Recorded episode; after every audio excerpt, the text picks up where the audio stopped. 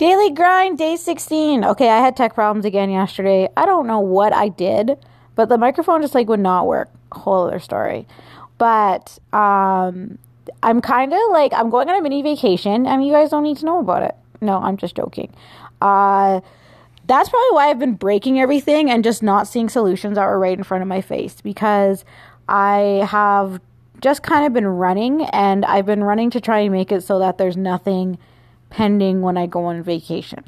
And if you've like ever met me, I'm one of those people where I don't understand the concept of going on vacation until everything's done.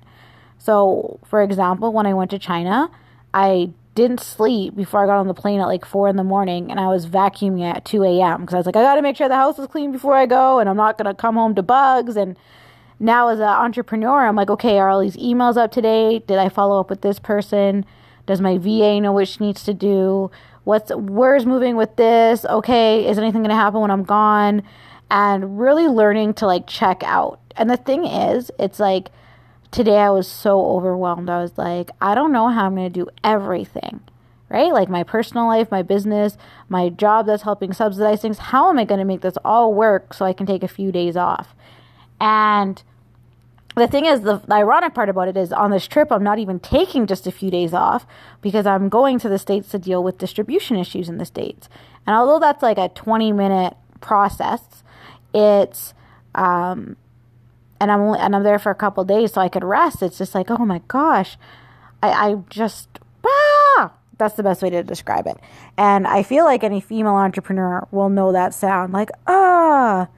But today it was I was so like wazooed and I went to a hair appointment and I'm sitting there and I'm thinking, why am I letting myself get so stressed out?